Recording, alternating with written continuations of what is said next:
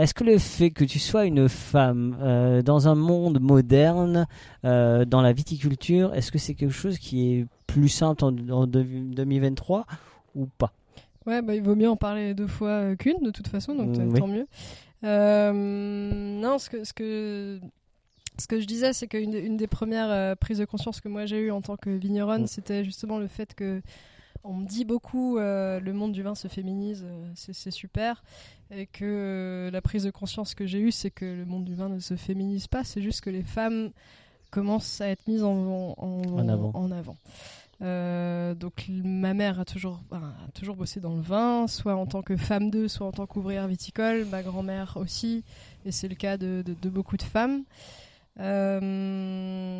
je parlais du fait que le choix du nom des funambules, ça, ça, faisait partie aussi de cette volonté-là, de, en tout cas pour moi, de, d'avoir un nom qui puisse être euh, relativement inclusif, mmh. euh, qui ne sous-entende pas de, genre, pour sortir de cette tradition du machin midule et fils, euh, qui, qui, met toujours les, femmes derrière. donc on n'est pas encore sorti de l'auberge, il y a encore beaucoup de progrès à faire.